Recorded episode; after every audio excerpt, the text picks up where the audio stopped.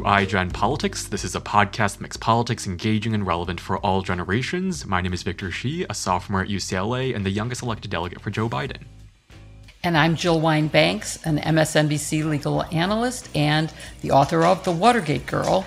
And also, I'm the person who wears hashtag Jill's pins. And today's pin uh, we'll post on our um, show notes so that you can actually see it. It's a little hard to see, but it is a house, sort of a fancy house, with a palm tree next to it and an alligator about to invade it. And the follower who sent it to me said, It's Mar a Lago and the swamp, but it's also Mar a Lago and the danger that it poses. And I'm wearing it because our guest today is Mary Trump, an author of two books, and someone who we're very excited to talk to for the second time. After four years of um, her uncle, President Trump, deepening divisions within the country and empowering people to say things that would have been unthinkable before he became a candidate in 2015. Uh, America needs to find a way to heal. And Mary's new book addresses that.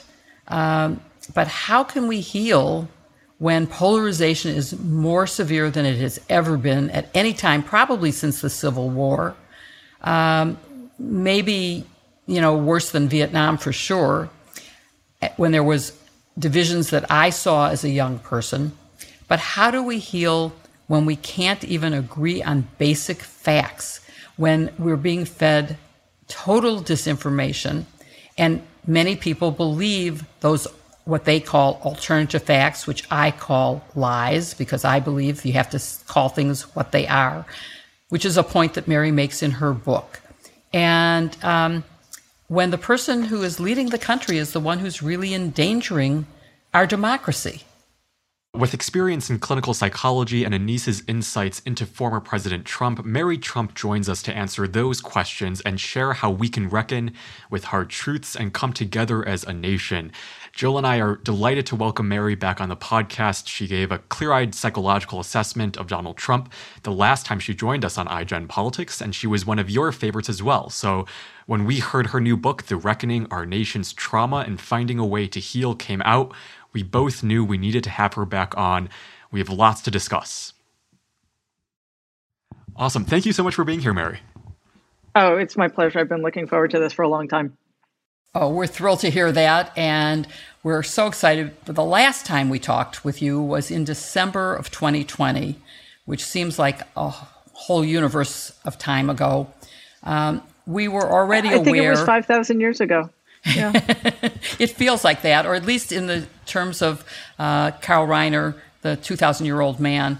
Uh, but we were already aware that the former president was trying to undo the election of 2020 by then. Um, and no one, though, would have predicted uh, the last stuff that has happened, including, of course, January 6th and our Capitol building being desecrated by supporters of his uh, who followed his instructions, which were to march up Pennsylvania Avenue and fight like hell in an attempt to uh, overturn the results of the election.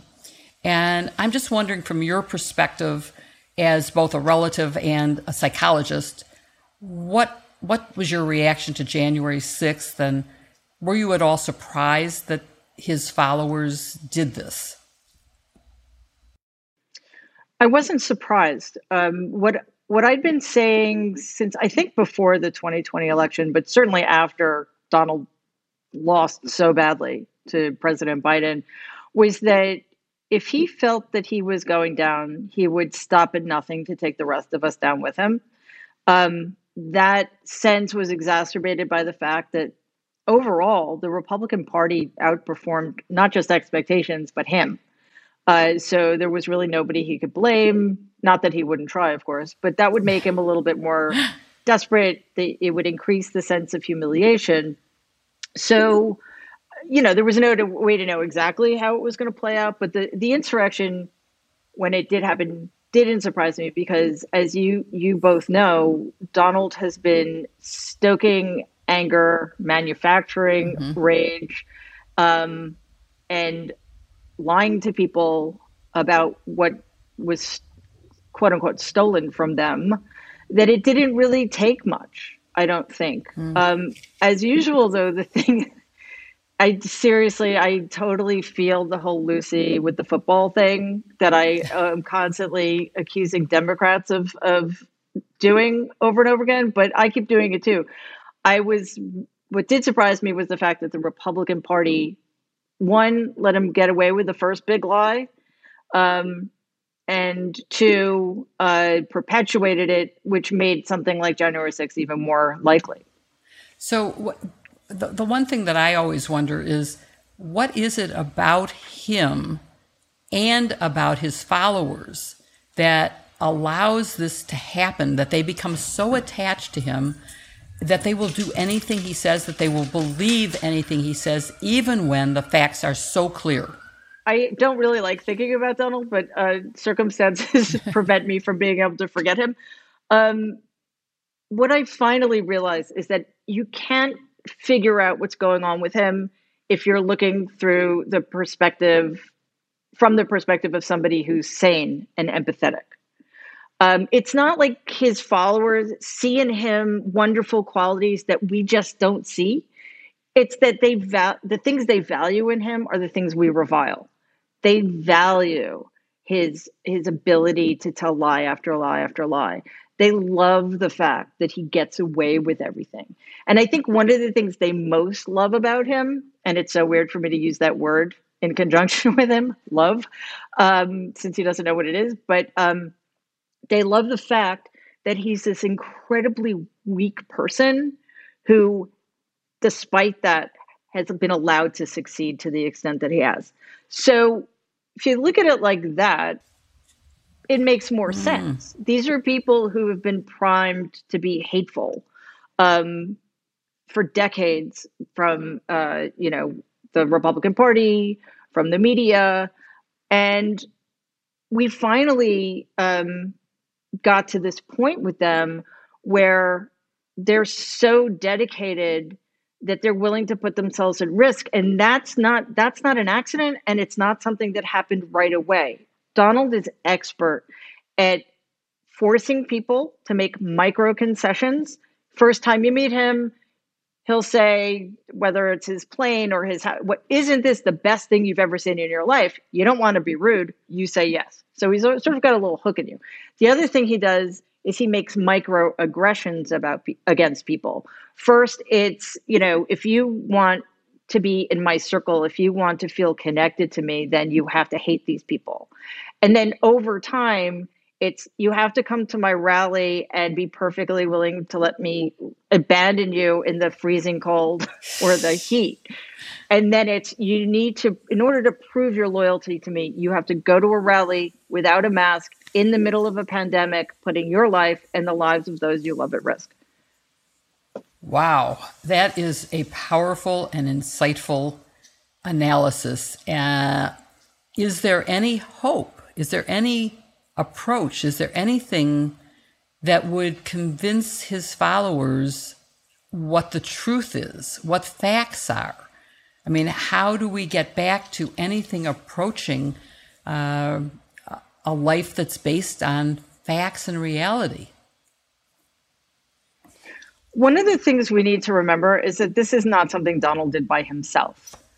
Uh, this is this is in large part down to the Republican Party, which has enabled him at every turn. Yeah. Think about how many off ramps were offered to them that they've refused to take. Uh, you know, so I think yeah. The only reason he's still relevant is because they're keeping him relevant. They're keeping him empowered. So the other problem that we're contending with is the fact that, you know, in, in any typical society, there there are going to be 22 to 28 percent of us who are, as Hillary Clinton said, or as I like to refer to her, President Hillary Clinton said, are the deplorables. You know, they're the white supremacists, they're the KKK, the Proud Boys, the neo Nazis liberal democracy is supposed to contain them. From 2017 to 2019, The worst among us were represented by 100% of the federal government. And not only that, they were championed. Their views were yeah. espoused and championed by the leader of the free world. So that disease has metastasized, which is one reason he got 12 million more votes in 2020 than he did in 2016. Yeah. How do we reverse that? Um, I think there are a few things we can do. One is the Democrats need to govern as if they had the majority, which they do. They need to make people's lives better, show people that the government is not some foreign entity out to get them, but is actually us, and that the foreign government, the foreign government, uh, sorry, our government, which is not a foreign entity, is a force for good in their lives. Yeah. You know, it's it's not something that that should be drowned in a bathtub because it's us. It it helps people you know and and i think once people begin to see again that um, their lives can be made better in a substantive way if um, democrats are allowed to lead for more than five minutes and not play to the center uh, that could also be a huge um, balm for us and the other thing that needs to happen is we need to redefine what us versus them means. Donald loves chaos and division. He thrives on it.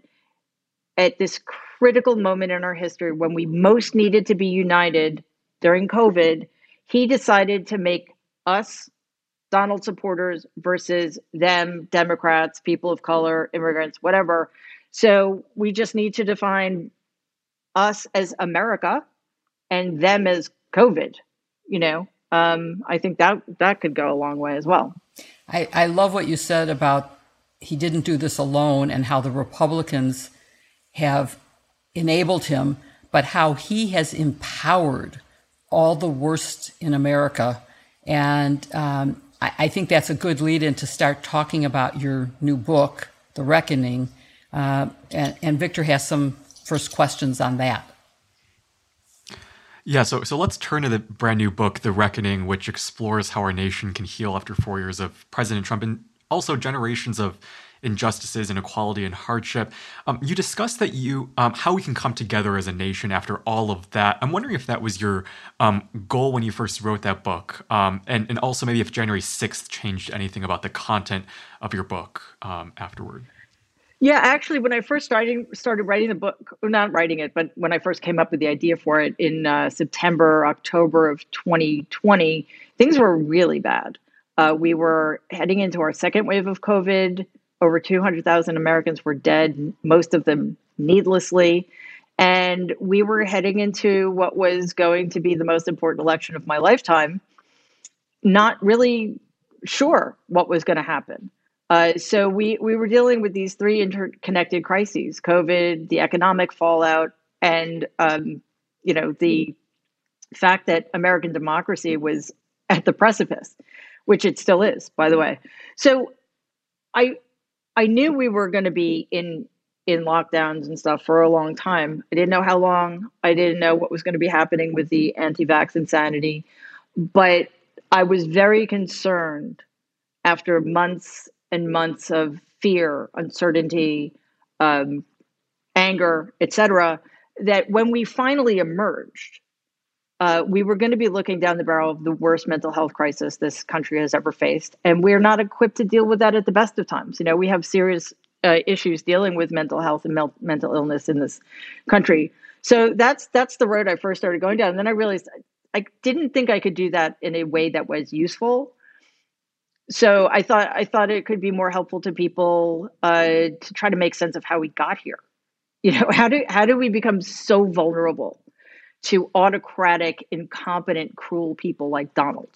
You know, how did we get to this point in our history where one of our two major uh, political parties is is a party of fascists at this point, who are willing to follow the autocrat? You know, who has have as their goal uh, to cling to power no matter how um, ill-gotten it might be and create some kind of apartheid state. Um, so I felt that in in looking at the through lines from this country's inception to now, uh, the two major themes I saw were the fact that we've never held powerful white men accountable, starting with Robert E. Lee, and um, you know that's one reason we got to Donald, and we've never sufficiently acknowledged the strains of white supremacy that continue to have a huge impact on us to this day, whether we we by which I mean white people recognize it or not.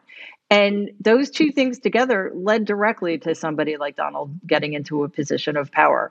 And the only way, I think, the only way we heal is to look that square in the face, acknowledge it, be adults about it, take responsibility for it, and and do something about it we, we want to explore the concept of accountability later, but you you mentioned also a really shocking fact about you um, within the first ten pages. On page seven, um, you write several months um, after my uncle was inaugurated, um, I made the decision to leave my home in New York and go to a treatment center in Tucson that specialized in uh, PTSD, among other things.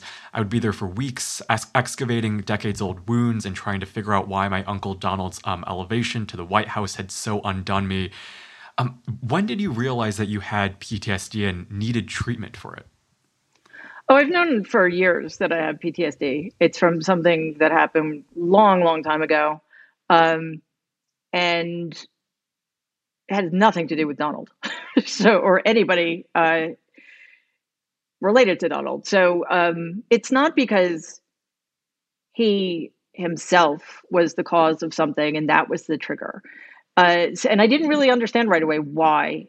Why it just I was so undone by his elevation, and I realized it was something fairly simple. It's because once again, the worst among us was enabled to succeed at the highest levels, and that you know that's a theme I think that's shadowed me throughout my life, and it made me crazy.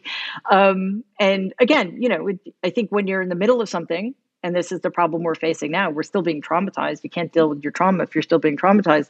I was in the middle of it, so I, I was being triggered. I was having all sorts of symptoms, but I didn't realize it until somebody pointed it out to me. And uh, the the conclusion that I came to was either I deal with this now. I make the choice myself, or somebody's going to make it for me.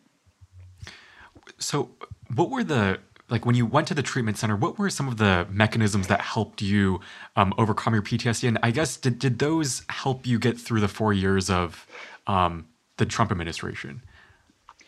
Yeah, um, you know the thing about I have a complex PTSD, which is what a lot of us are going to have because that means it's it's it's the trauma is sustained over time or occurs repeatedly over time. Um, you don't ever get cured from it. You just learn how to manage it and mitigate the sy- symptoms and stuff. So uh, there's that. But you know, I I think um, a lot of the progress I made was undone by the last year and a half as well. So you know, luckily I do still have some tools. And one of the things that I I learned, one of the most important things that I learned is that you will never um, get out from under your trauma unless you face it and feel the feelings that accompanied the original trauma, which, by the way, is one of the hardest things you can ask somebody to do. And that's kind of what I feel like we need to ask our country to do. Um, so it's not going to be easy. And the other thing was just being introduced to certain treatment modalities, which is weird because I have a PhD in clinical psychology, but I, you know, I I knew that this thing called EMDR, which is eye movement desensitization and reprocessing, um, I knew what it was, but it it didn't fall under my purview, so it's not something I ever really thought to explore.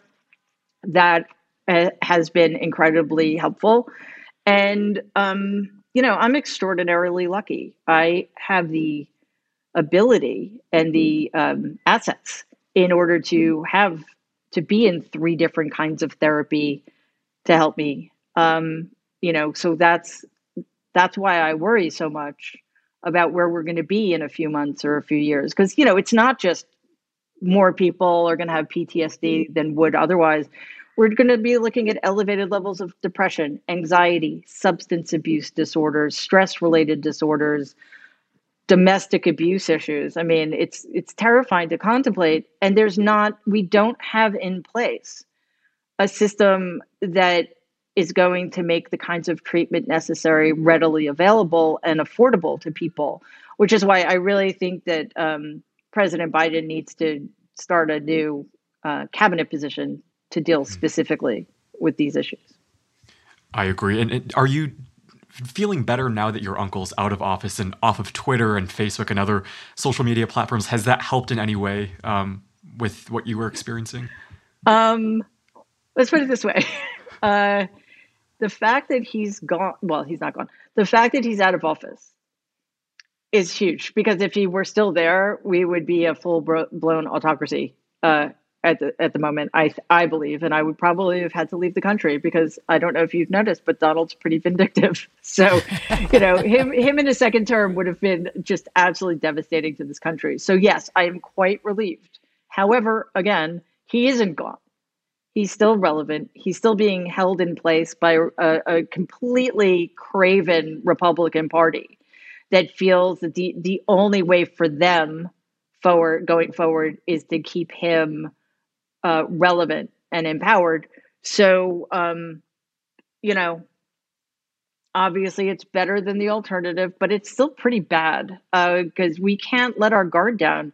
We still need to be fighting, and we're all really tired. Boy, nothing is truer than that. Um, and and it's interesting because in reading your book, I expected it to focus more on or, or solely for it to have meaning in the context of politics. But I think I learned about how many of us, including me from my first marriage, suffered from PTSD and how to stop feeling victimized by it and to take control of it. Um, mm-hmm. And but but you do talk about the difference between uh, collective and individual trauma. And I found that equally fascinating. And so, both as a psychologist um, and as someone who's gone through it personally, can you give us some more background on that and the difference between individual and collective trauma and what what's harder to deal with and how do we treat it? Um, so, talk about that.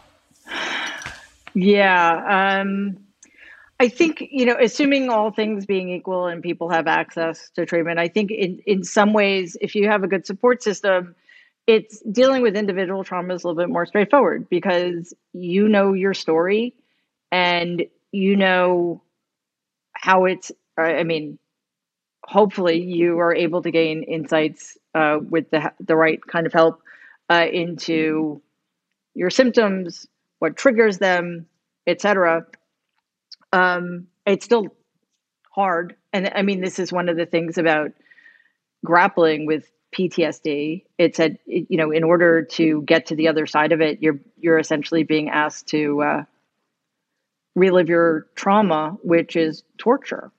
You know, so uh, it's it's not like it's simple or an easy ask, but it's more straightforward than dealing with collective trauma. Um, and I think we're we're dealing with two issues. Uh, I more, slightly more than half of us felt very traumatized by the election of 2016 and the results of the election, and we're continuing continue to be traumatized by the uh, breathtaking cruelty of Donald's administration and the fact that um, because I guess like nature the media a poor vacuum too. They needed to normalize him, which was incredibly dangerous. So to so to witness all of that was really traumatizing, and because it was only to maybe most of us, but not all of us, that was also very divisive, and it was it increasingly polarized us. And then comes COVID, and um, I think one of the most diabolical things Donald has ever done, other than you know purposely killing hundreds of thousands of Americans, is uh, divide us at that, as I said, when we most needed to be united and politicize uh, life, very simple life saving measures.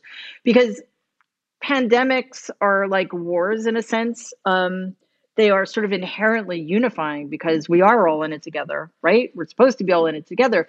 So even in our isolation, we we would have been able to feel um, the, the this the sense of um, being part of something, right? We we were all to varying degrees suffering the same fears and loneliness yeah. and isolation, and and that would have helped a lot of people, I think, get through it better. But of course, that doesn't suit Donald's purposes. So we're now uh, at a place where you know, it isn't just because obviously we have experienced this differently. We're all going to emerge with different kinds of issues. It's that um, because of the the ways in which the right, particularly media on the right, and people like Donald um, spin and lie and misrepresent. Um, a, a, significant minority of us actually don't think that they've experienced the same thing we've experienced. Right. So again, how do you make common cause, and and what do we do about that? Um, especially since it looks like, you know, um, so many people are still going to refuse to get vaccinated that the trauma is going to be protracted, and COVID is going to be with us forever. Well, it's interesting. So I don't think I answered your question. No, you, you, you did. I mean, it's terrifying to me, of course, but you know, when I think of um, collective trauma, I mean, you can go back to Pearl Harbor or 9 11, but mm-hmm. the eruption of COVID was a collective trauma. January 6th was a collective trauma for almost all Americans. Obviously, not all. There's a substantial portion right. who think it was a terrific and good thing. Watching Afghanistan withdrawal is uh, traumatic. Um, mm-hmm. Seeing the risk that the Arizona quote audit brings is a collective trauma. And mm-hmm. I'm just wondering whether there's a way that the country can deal with this, whether there are things that are causing us to lose empathy um, as a result of this, and how do how do we make the country heal? Yeah, you mentioned September 11th, and which was, you know, one of the worst days of many people's lives, including mine. Um,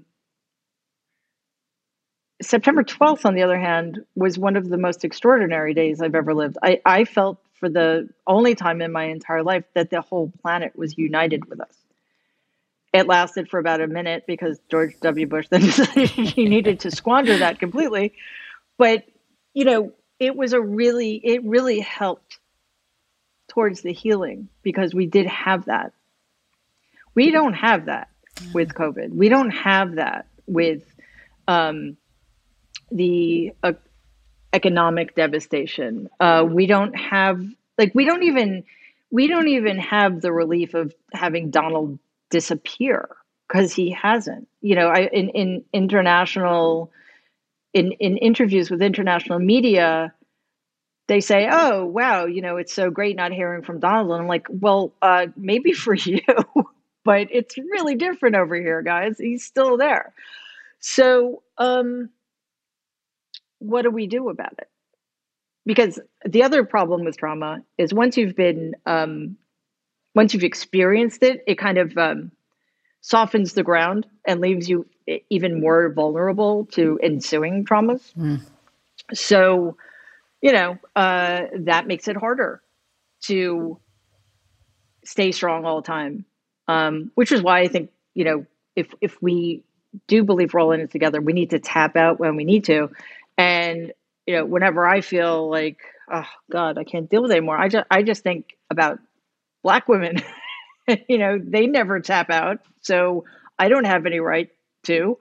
Um, but we're we're still at this really fraught period of time because people don't want to keep fighting. People don't want to keep being afraid. People don't want to keep um, being vulnerable to pain. Uh, and the sad irony, though, is if we do turn away, then we're going to wake up uh, after the election in 2022 and find that the Republicans t- have taken over the Senate and the House again. And because um, what I would add another another trauma that maybe not everybody's experiencing, but a lot of us certainly are, is the breathtaking cynicism of all of these voter suppression bills that are winding their way through state legislatures based upon the big lie. It's maddening. So, again, I think how do we how do we get through this? Well, right now, we need to win elections. Um, 2022, like 2020, is now the most important election of my lifetime. And 2024 also will be. so until we consolidate majorities that aren't vulnerable to the whims of a midterm election, you know, we're we're gonna be fighting this fight for a while, uh, which is why it would be really helpful. It would be really nice if if the Democrats uh, acted as if they understood that the, we're in the middle of a national emergency. I I think, I think they, that would also help people feel better. Yeah, I think that's absolutely true. What I'm seeing happen, I, I know I get a lot on Twitter from followers who say, I'm just giving up. I can't take it anymore. I have to tune out. I'm not following the news as much. And to me, that's a real danger because it's only by tuning in that we can take actions that are appropriate and start realizing that it's not just federal elections, it is also state elections. If there are more and more Republican led states, they ultimately have a lot of control and it's terrifying. And as I was listening to you just now, something flashed through my mind that I know this is going to be risky to mention, but I, I started thinking about how people in Germany must have felt in the late 30s and early 40s. How did we get here? How did he take power? How did this happen to us, an educated, cultured society? And I have, I mean, that's my trauma right now is worrying about losing everything that America has meant to me um, because there are more than 70 million people who believe that Donald Trump helped them somehow and that he's been cheated. Um, even though, of course, they keep seeing the lack of evidence of any of that. There is no fraud. There is no, all of that stuff. So um, I think we all need to deal with that trauma. And you talk about it in your book and talk about how when the person who had responsibility for the collective trauma is still around. And that's making our nation experience even more trauma, but turning away from it. How do we get people to turn into it? It's a really good. Sorry, sorry, Sebastian. Uh, where is? Um, well, let's at least anyway. see him. Let's let let our yeah, Facebook yeah. viewers. Make an appearance. Where are you, Sebastian? We want to meet you. Yeah, he just wants the attention. Okay. Apparently, come here. What what kind of bird is he? Oh my wow. God, he's, he's gigantic. Gray. What what is he? He's Whoa. a parrot. He's an African gray. oh my God, he's beautiful with a red tail. Yeah, he's uh, 24.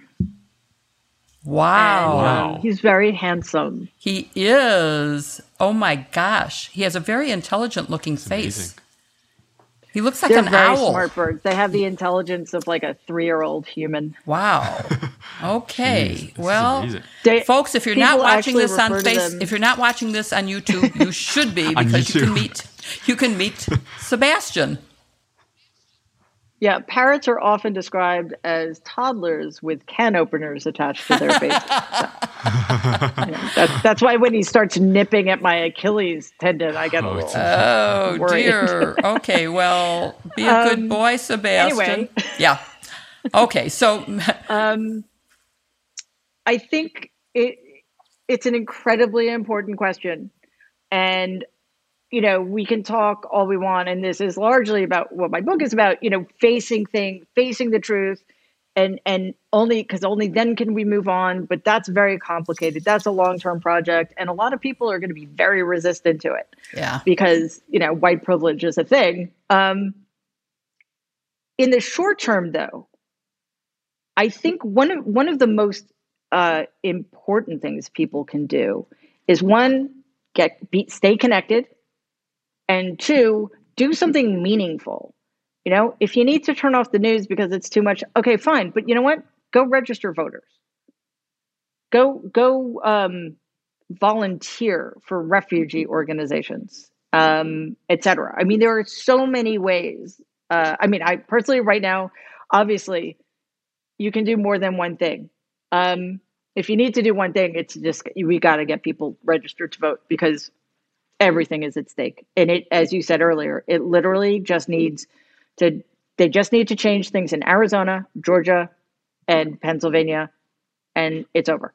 So just do something proactive. Um, and that's something that will absolutely because it help you because there's nothing worse in in the context of the stuff we're talking about than feeling helpless and hopeless it's demoralizing and it feeds on itself right yes I mean, I think Benjamin Franklin said a very prescient quote, which is, you know, someone asked him, what kind of government do we have? And he said, a republic if we can keep it. So I think a lot right. of this discussion is really incumbent, incumbent on us tapping mm-hmm. in and engaging rather than um, stepping to the sidelines. But um, I, I want to ask you about your passages on trauma in your book because when I first read about those um, passages, I thought about QAnon and other far right groups and how the weird thing is like, despite repeated instances in which they're promised something that they wanted would happen, like Trump being reinstated or um, the election results being overturned, they never happened. And yet people still remain a part of those cult like groups. And I'm wondering what you think, um, both given your background and, and um, what you know about Trump, what you think keeps them part of these groups despite promises not being kept to them. Well, that, I mean, that's something that happens in cults all the time, right? You know, the, the end days are going to happen on August 31st. Uh, wait, no, it's been rescheduled. It, they're always doing that. And I think by the time people um, are at the point where they believe that, they've totally bought in. There's one thing about human beings that I is is one of the hardest things to deal with. Human beings hate being wrong they would rather double down on being wrong than admit they're wrong. so um, it's it's partially because being wrong is humiliating. It doesn't it just doesn't feel good, right? And I think the other problem is that the the right is incredibly good at keeping people afraid. Um, and it's manufactured. I mean, the, you know, there aren't hordes and caravans coming to get you and rape your wife and vote Democrat. Uh, so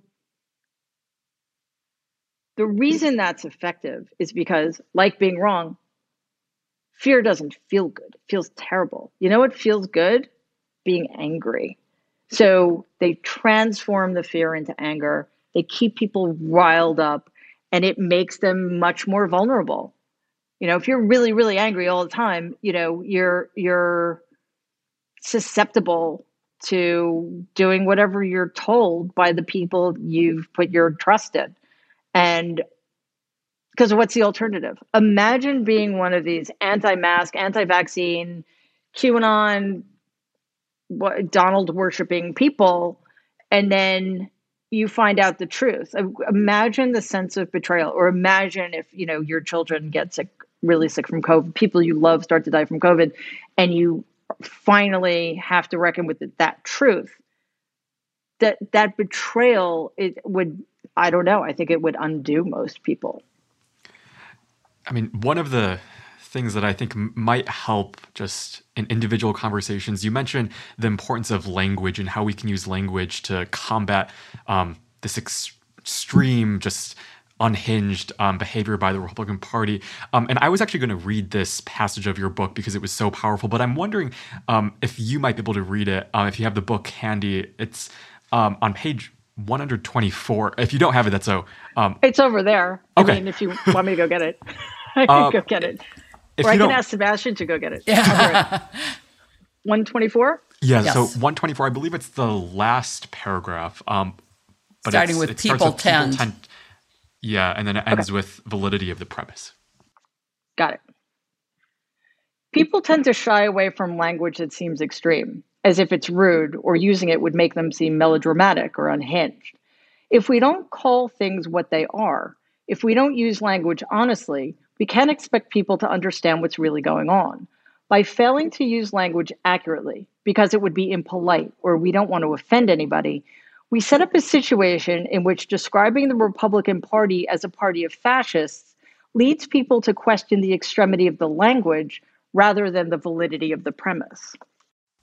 I mean, it's such a powerful excerpt. And, and I guess the first question is how important is it for elected officials of both parties, but especially Democrats, I think, to be calling things out as they are?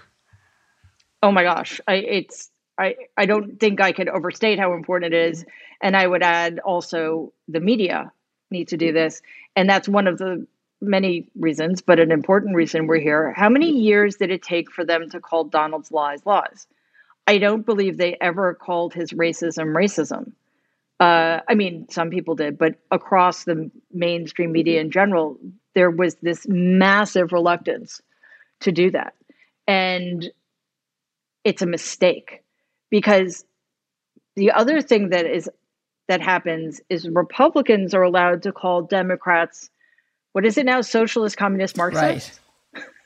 you know and they are never asked to define their terms if um, somebody like Ruth Ben Ghiat, who's an expert in authoritarianism, or uh, Sarah Kendzior, or Mike um, Malcolm Nance, or people who actually understand better than I how these things operate, if they call uh, the Republican Party a party of fascists, which I believe they do, um, and are asked to define the term, they can, you know, and it gives context to what we're talking about as opposed to just being this both sides name calling nonsense. So I, it's so important. Definitely. I know Jill has a hashtag on Twitter, say this, not that, which is so important Mm. now. It's just call things, if they're lies, they're lies. They're not, you know, Right. uh, you know, uh, alternative facts. Call them lies. But I know Right. Jill has a, yeah. I know Jill has a follow up question to the media and how we can maybe talk to people in this polarized system. Sure. Right. Well, one of the things that I always ask our guests, because I struggle with it so much, is how can we change our media um, ecosystem? Many of the problems that you discuss in your book are made worse by the fact that there are certain outlets that are repeating all these lies.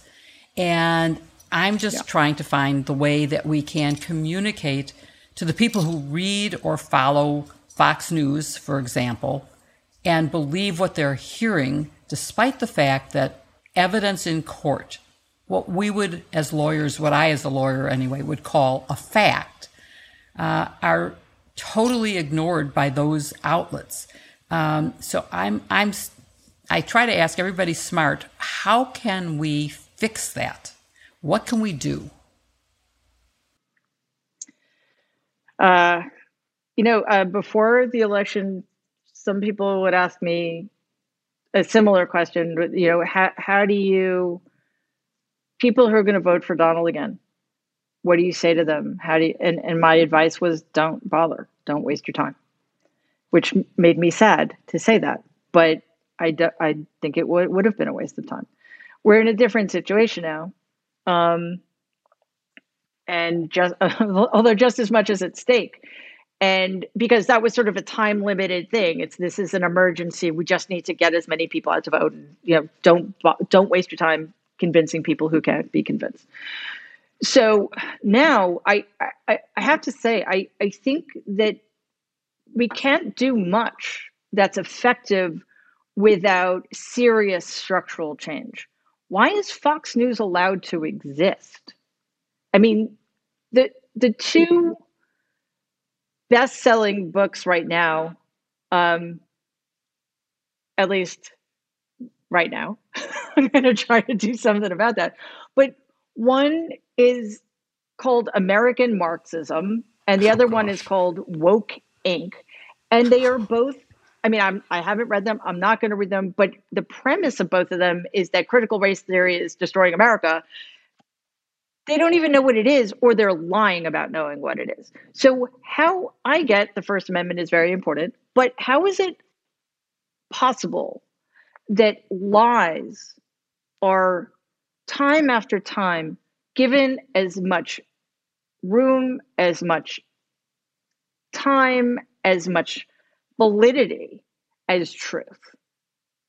It, it kind of mystifies me. I know it's a slippery slope. However, we're talking about lies that are getting people killed.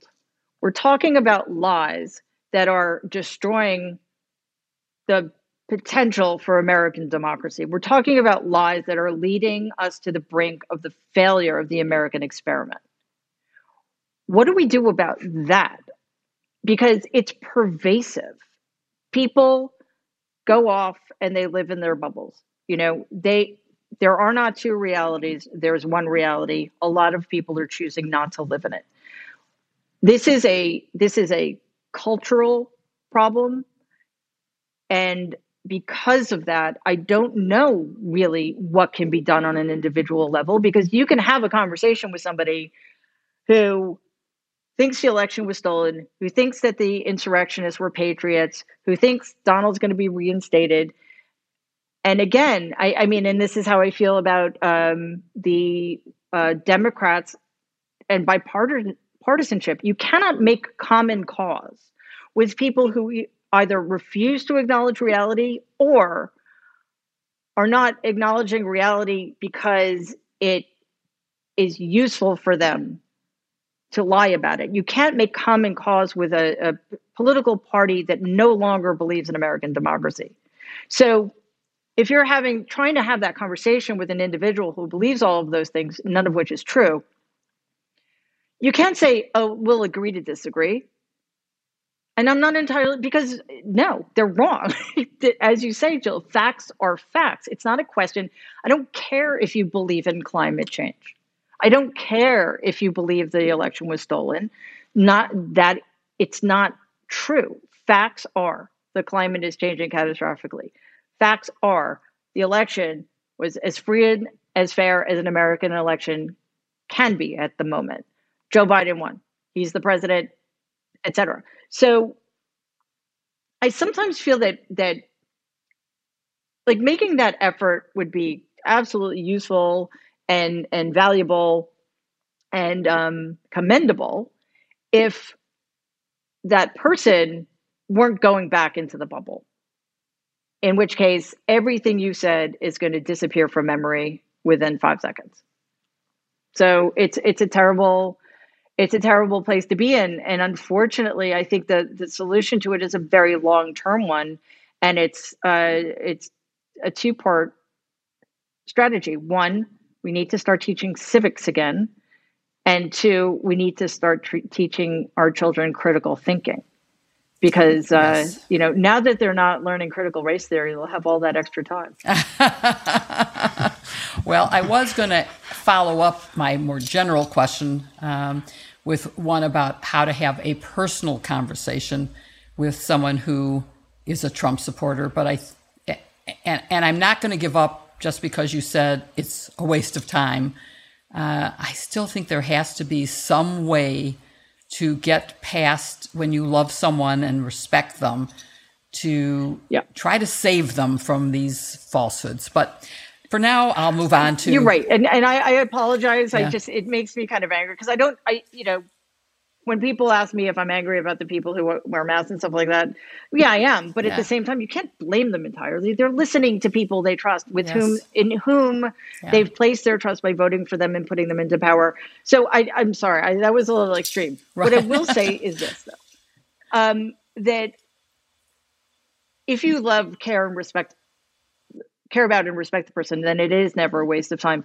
But maybe the way in isn't to say, you know, I disagree, that's not true, but to say, if you're a good person, and let's assume for the sake of argument you are, because I love you and I only love people who are good people, then how do you explain the violence that was inflicted upon Capitol police officers on January 6th? How do you explain the cruelty of all of, uh, you know, with many of these policies that were advocated, like the, you know, putting children in concentration camps? How do you, the good person you are, deal with the fact that because of um, you know incompetence and malicious unwillingness to tell the truth and to make the hard decisions children are dying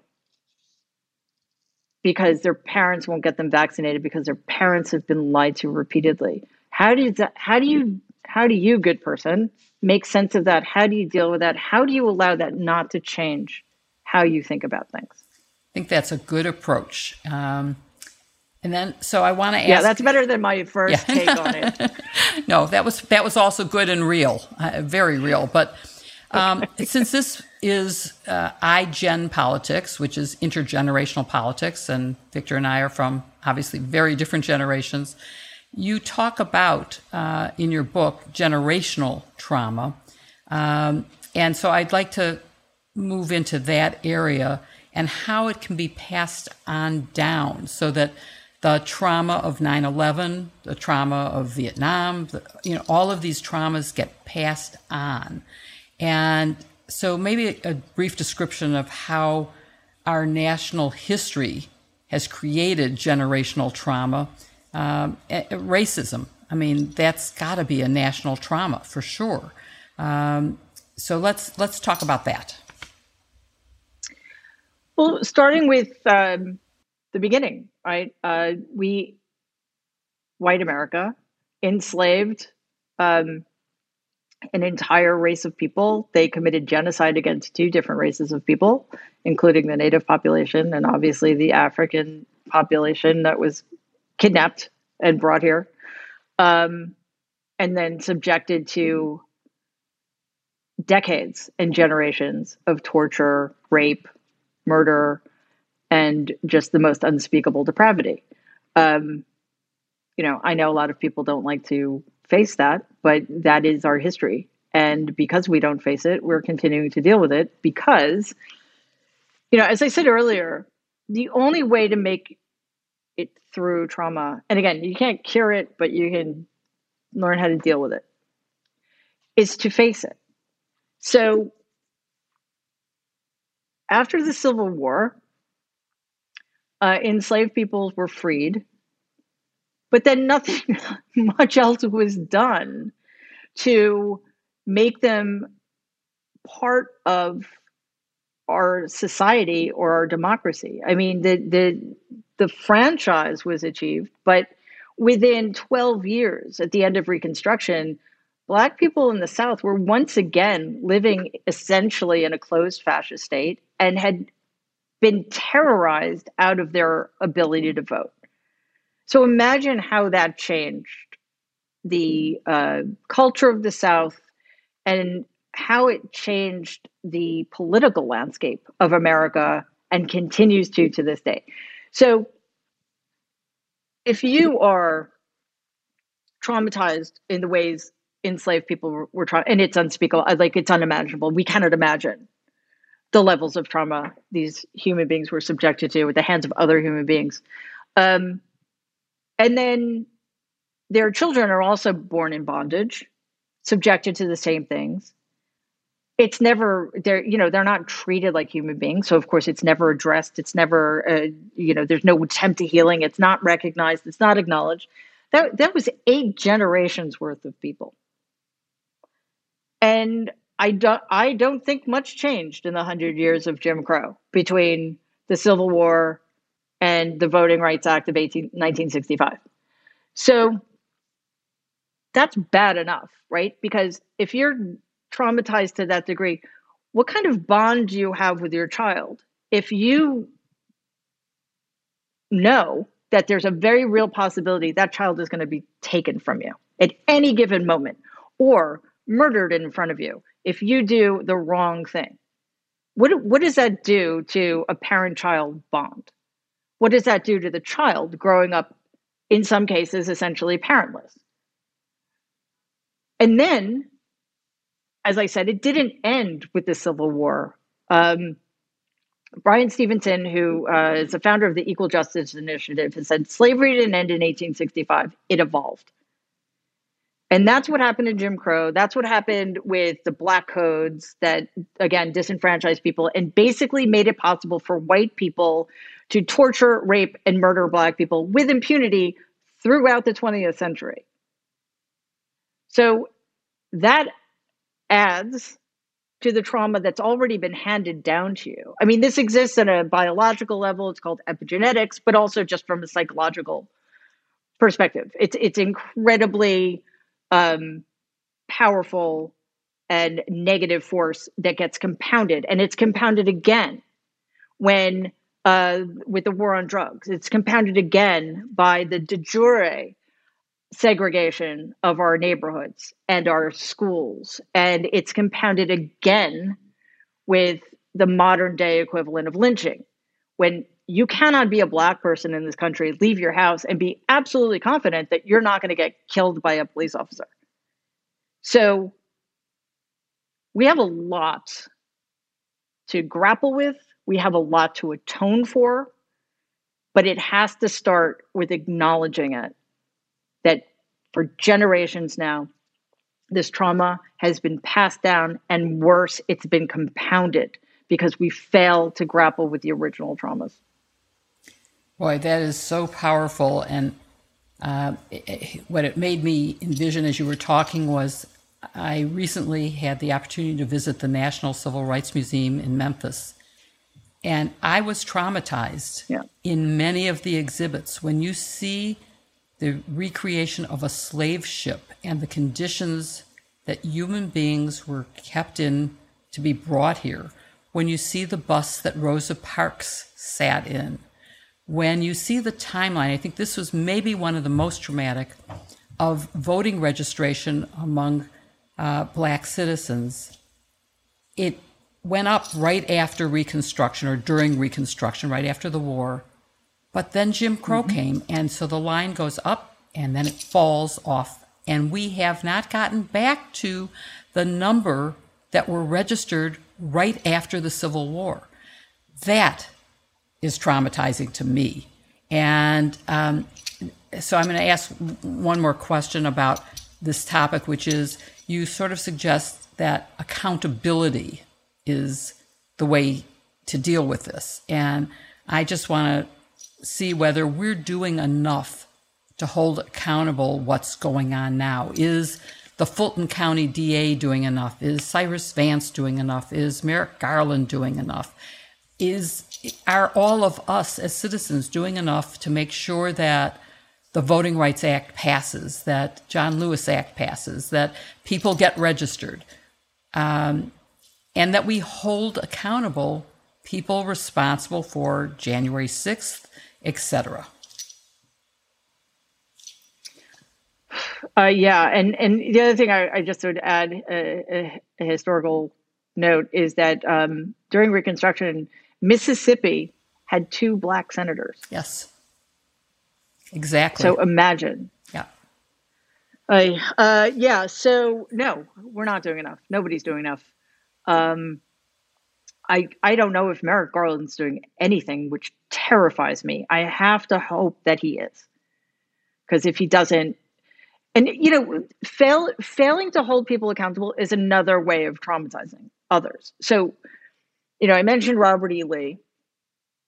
Uh, he suffered practically no consequences for being a traitor to America and starting fighting a war against America in which 750,000 people were killed. So um, for that, for those in indescribable crimes against humanity, he was made president of Washington University. And then after he died, it was also named after him. So it was named Washington and Lee University. To make it worse, Robert E. Lee, who owned other human beings and tortured them and betrayed his country, was pardoned by Gerald Ford. what it what imagine being a descendant of of an enslaved person. And like how how do you comprehend how do you take that in? So no we're not doing enough. The democrats have to understand that our lives are at stake here. They need to get rid of the filibuster. They need to um and i know i know some of this is controversial but i don't care. I mean the republicans have been have been stealing from us. They have been burning the rule book. So I'm I'm not talking about you know stepping out of line in order to uh, do harm like they do, or in order to destroy our country like they do. I'm talking about just having the guts to make hard decisions that may be unpopular, that maybe you know cross a line here and there, but that ultimately will save our democracy. Get rid of the filibuster, add five seats to the Supreme Court, double the size of the federal judiciary, balance what has become totally out of balance because of people like Mitch McConnell, who has turned the federal judiciary into an entity that does not represent 70% of the American people. So, no, we're not doing enough. And uh, listen, if Donald gets held accountable because he cheated on his taxes and that's the only thing that happens, well, I guess it's better than nothing, but it's not enough. Like you said earlier, we need to get your book to to the top two, and we encourage all of our audience to buy your book. Uh, I, I want to end our podcast. I, am not going to end my podcast or this podcast with these three questions because I want to ask something else to end it on a lighter note. But I do want to ask you about a possibility that something might happen that no one would hope um, would happen, which is the possibility of Donald Trump running for office again. Um, how likely do you think that is based on what you know about him? Um, and I guess, like, what happens if he does? Um, that just sort of just makes me want to go on like a permanent vacation. But uh, again, we can't we can't do that. Um, I would if you had asked me that question in December, I would have said absolutely not. He's such a coward. He was so humiliated. He would never put himself in a position to lose like that again. Um, and then along come our friends, the Republicans, and again allow him to perpetuate the big lie, allow him to get away with inciting an armed insurrection against our government. So he feels, as he always has been, immune to any consequences. And on top of that, um, are all the voter suppression laws we talked about earlier. So if it got to the point where Donald felt that if he ran, he couldn't lose, why wouldn't he run?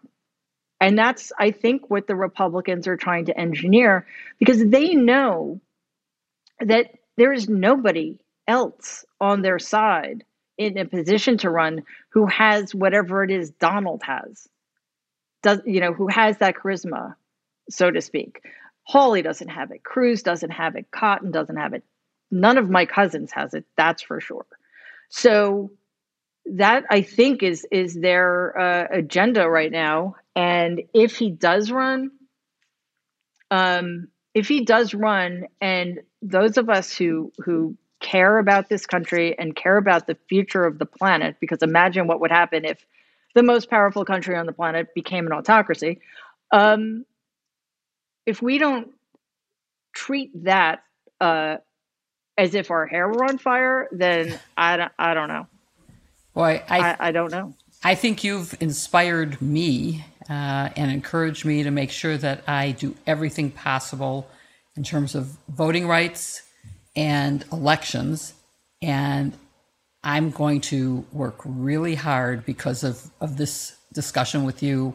And I can't thank you enough for spending the time with us and the time that it took to write this book and think through the solutions. And as Victor said, everybody go out and buy uh, Mary Trump's book, Reckoning, and learn from it and follow her advice here, which is to do something constructive.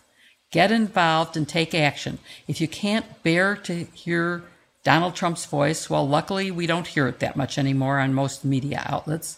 But if you can't bear to just follow all the horrible news that's happening, you do need to be informed somehow, so make sure you don't lose that. But you can, even without knowing that, you know that there are things that need doing in your community, go and do them.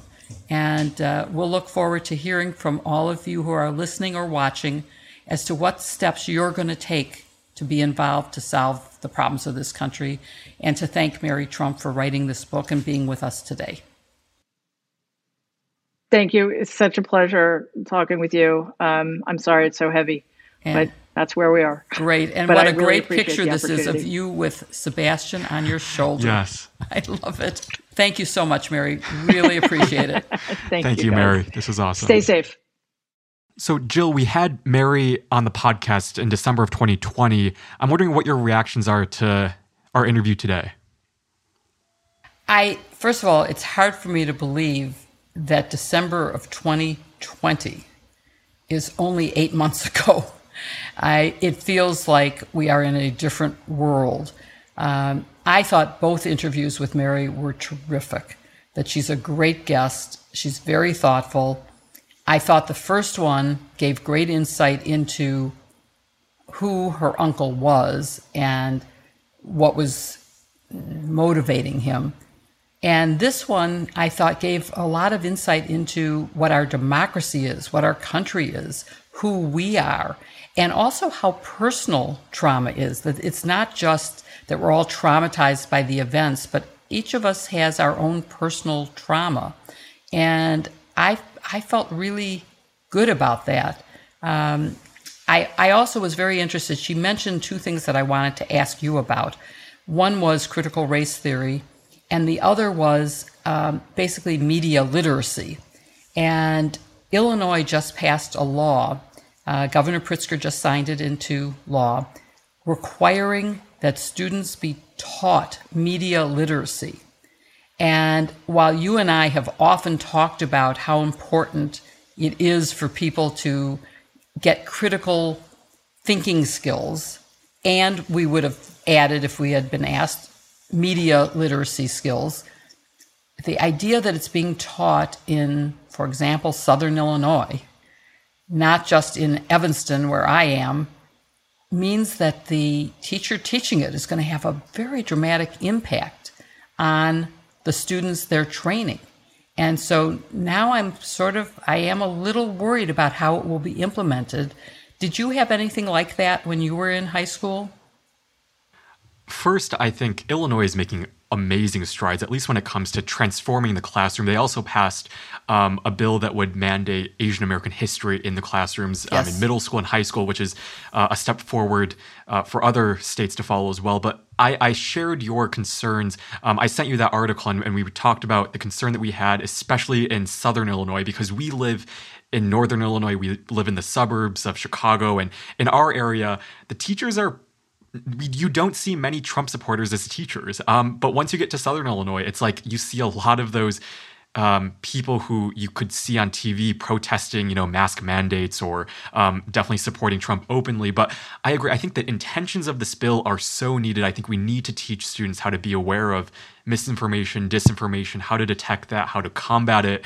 Um, but as you say, I think the, the the complication is, you know, once you get to Southern Illinois, or once you get to teachers or parents or students who get their sources from Breitbart, Fox, OANN. It's, um, I think, a, a, really complicated and could be dangerous situation for um, how that curriculum is taught. But I think the intentions are great. I think if we can find a way to yeah. somehow teach this in like a nonpartisan way, if that's even possible, um, that would be ideal. But um, also in terms of critical race theory, I know I wasn't taught critical race theory. What I was taught, however, was how to be a person who recognizes that our society um, has gone through so much racism towards black americans that we've dealt with you know this um, society that hasn't lived up to um, the ideals that we promised in our um, constitution declaration of independence. And um, i think a lot of that is being misidentified as critical race theory which has become this um, culture war issue for republicans. But no one